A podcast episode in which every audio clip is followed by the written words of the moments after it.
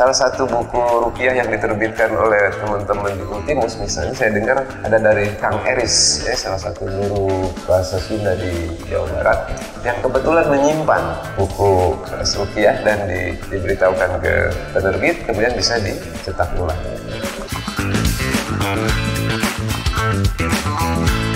Kira itu. Yang kedua saya kira selain ekspresi sastra yang pernah di apa namanya kena sensor, sekarang perlu diberi peluang lagi untuk bisa dibaca. Biar kita lebih seimbang, tidak melihat sejarah dari satu sudut pandang.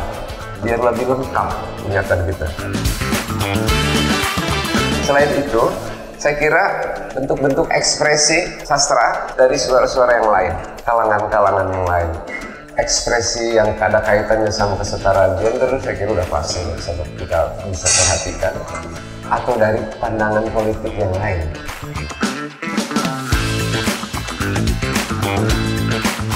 Yang jadi soal sekarang di Indonesia saya kira mungkin perlawanan vertikal seperti zaman Orde Baru ke apa dari penyair ke negara sudah nggak terlalu sudah nggak mudah berubah.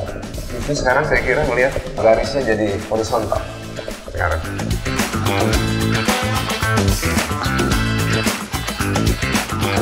Satu pihak ada masyarakat yang menghendaki keragaman suara di dalam bentuk ekspresi Indonesia. Di pihak lain ada juga suara-suara yang sebenarnya nggak mau beragam. Harus ada suara yang dominan, yang lain ditindas saja. Kalau perlu dimatikan. Di Telkom University ada apa itu? Jelas Telkom tiga mahasiswa, dua mahasiswa kena skors karena menyebarkan buku-buku yang menurut birokrat universitas itu buku kiri. Sebenarnya itu juga apa yang dimaksud kiri oleh Pak birokrat ini. Yang jelas mahasiswa penggemar buku malah kena skors. Harusnya mahasiswa penggemar buku tuh kena dapat beasiswa itu ironis menurut saya ya.